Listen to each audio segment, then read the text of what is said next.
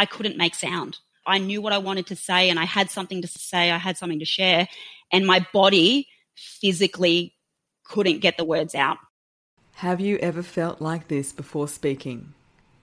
That crippling anxiety, that knot in the stomach, that horrifying overwhelm that washes over you. Hopefully, after listening to my podcast, you don't feel that way. But I totally get that a fear of public speaking might be very real for you. It certainly was for today's guest, Lisa Burke. But you should see her now. I can't wait to share her story. I'm Sally Prosser. You're listening to That Voice podcast. No matter who you are or what you do, your voice matters. So, unless you've sworn a lifetime vow of silence, this is the podcast for you. Before we get into today's episode with Lisa, I'd love to invite you to join my members only. Come hang out with a bunch of beautiful people from all around the world, gaining confidence in speaking, loving their voice, and of course, toasting the good vibes. When you join us in my MO, you have immediate access to our monthly masterclasses where we deep dive into an area of voice and presentation. This month, I laid bare the fundamentals you need every time you speak. The videos there, the ebooks there, and all the people are there. So I would love you to join us. I'll link to how you can do that in the show notes. Now, it's my great pleasure to welcome Lisa Burke to the podcast. Lisa and I have worked together one on one, and it's been so great seeing her confidence bloom and her business boom. Her business is Content Hive. It's all about getting brands buzzing online. I love that. Lisa's a boss babe, she's rocking it, but Lisa's also had a real struggle with public speaking, and as she explains, it never really goes away. Her story will help you and inspire you, especially if this is something you battle also. Lisa Burke, welcome to That Voice podcast. It's so great to have you. Thanks for having me, Sally. It's great to finally be here. So, could you do your job if you lost your voice? Look, I'm going to say yes, but not very well. For me, my voice is a tool that allows me to build confidence and trust really quickly with my clients. So if I didn't have that, I don't really know how I would be able to do that or at least do that quite quickly. Yeah. And do you do a lot of public speaking in your role now?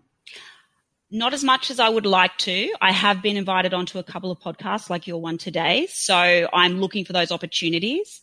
And um, yeah, if you'd asked me five years ago if I would be on a podcast or or hopping up and talking on stage, I would have said absolutely no way. But um, no, times have changed, and I'm really looking forward to getting that experience and putting my voice out there.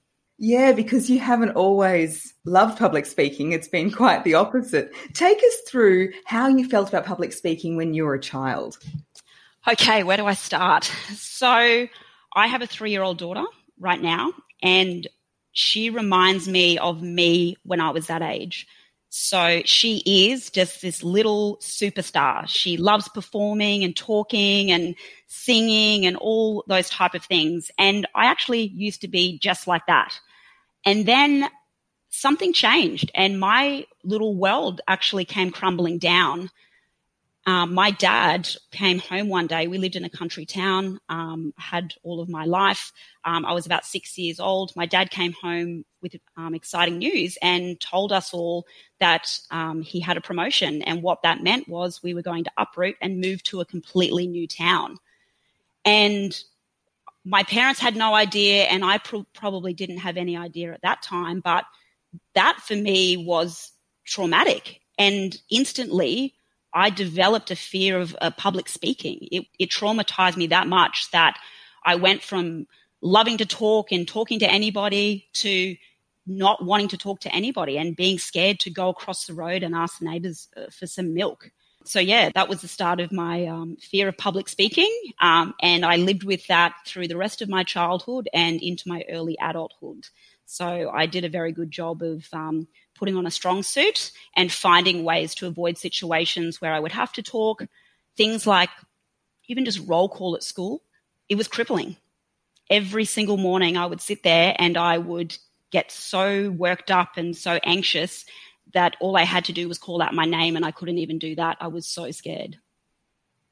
And do you think it was because you didn't want all the attention to be focused on you? Because I know when in roll call, when someone says your name, it's like everybody's focusing on you. Or was it more your ability to make sound?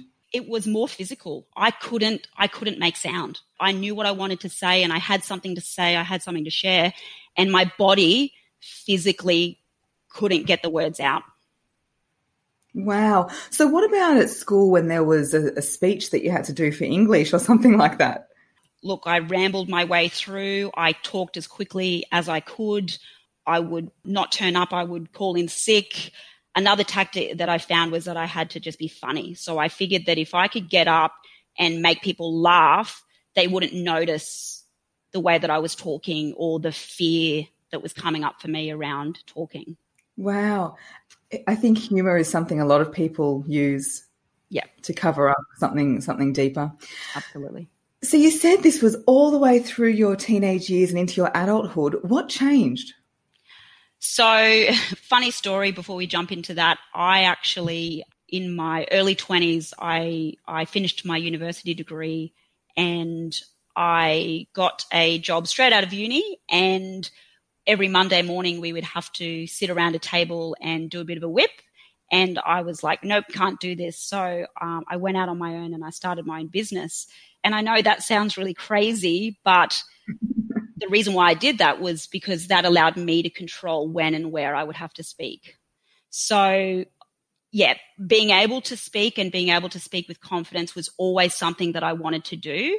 And I was trying to do it, but I never really found that, that, you know, that winning formula um, as such having said that, my husband or my now husband proposed to me back in 2013, 2014.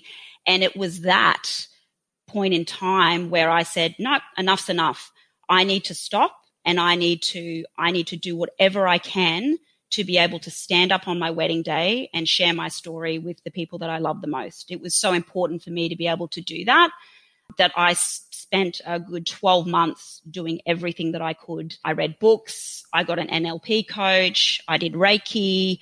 Um, I went and put myself out in situations where I would have to stand up and talk and just push through being uncomfortable um, to finally be able to do it. And I stood up on my wedding day in front of um, all of my wonderful guests and I spoke with so much confidence. It was, yeah, it was such an amazing experience to be able to finally speak my voice. Yeah. Wow, it's such a beautiful story. So you mentioned that you tried a whole range of different things. Do you think it was the combination of all of them, or was there one particular thing that you did that worked the most effectively, you think? I think everything played its part, but definitely having a coach um, having that person that believed in you was really important for me. So yeah, definitely, I think that was the core of it, and then the other pieces sort of helped helped it all come together. So after that amazing speech at the wedding, was it like the switch flipped and it just became easier from that moment on? Well, no, no, it didn't. It didn't become easier. And one thing that I did learn from that 12 month period was there's always going to be fear. There's always going to be being uncomfortable, but it's how you how you embrace that. So rather than running from the fear, I ran into it. So now I have the tools to know what to do to allow me to hop up and talk and and actually embrace that fear and use that energy to to present rather than to squash. I love that. Run into the fear, don't run away from it. Yep. Yep. So don't get me wrong. I still get super nervous. I'm even nervous today talking, talking on the podcast, but I've just found a way to use that energy. I don't really know if anyone doesn't feel the butterflies or feel the nerves. Um, so yeah, it's just a matter of twisting it and yeah, knowing what to do. Yeah. Yeah. Feel the fear and do it anyway. 100%. Love that. And by the way, what you've done, Lisa, has to be one of my favorite stories for how to get out of public speaking. Just start your own business, you know, so you can decide if you speak. it's a control thing. So, school, uni, working for somebody else, it's totally out of your control. If someone says to you, Hey, Lisa, can you hop up and just talk to the team? Or can you let everyone know what you're up to? Or can you jump on the call with this client or do a presentation? And I knew I couldn't say no. I didn't, you know, I didn't want to share that I had that fear. So I kept that to myself. And some of my closest friends and family wouldn't even know what I went through. I did such a good job of hiding it. So yeah, it's all about that control. So I guess in a way, I kind of ran into the fear a little bit, but it, there was still definitely the avoidance there. So if I, for example, if it was my business and I knew I had to do a presentation or talk in front of clients, if I wasn't feeling right, that was up to me to say, can we postpone? And now that you are running your own business, take us through a little bit of the kinds of speaking that you find yourself doing. Podcasting is one, but what other areas of your business do you find that the skill is most useful? I think for me, it's it's coming back to that initial engagement. So being able to jump on a call or jump on a Zoom call or go out and sit with a client or sit with a group of clients or a boardroom full of people or top executives and be able to stand up and authentically share my story and share how my business can help them. Um, it's just, it's super empowering because there's nothing worse than wanting to be able to say something and not being able to say it. Yeah, amen to that. So we worked together for a little while, which was great. And now do you find that it's just about, you know, continuing to work with coaches from time to time or listening to podcasts or, or what are the things that you do to try to just keep that confidence in speaking up? So I think you have to keep the practice up. It's like playing the guitar or something like that.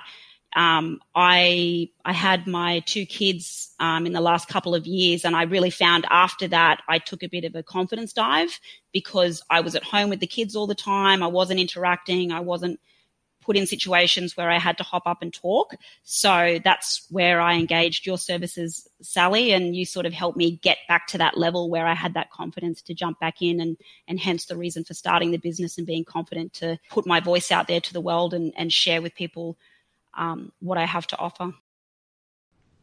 Oh, and Lise, you have so much to offer, so that really warms my heart. With all the work you've done, what would be your top public speaking tip? Preparation is key.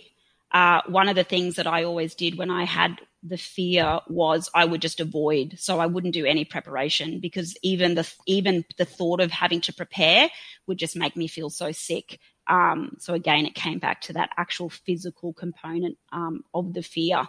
So yeah, being able to prepare and practice, um, you know, practice with a friend or practice with a family member or just jump in front of a mirror. Um, working with you, Sally, was uh, fantastic because you gave me those more technical skills in terms of warming up and energizing the body and the voice and the mind and the breath um, is so important. So having those skills just means that if I'm going to jump on a podcast or I'm going to hop up on stage and talk, I can be in the zone. For anyone out there that does have a fear of public speaking, I want to let you know that there is a light at the end of the tunnel. You can push through it if you're willing to put in the work.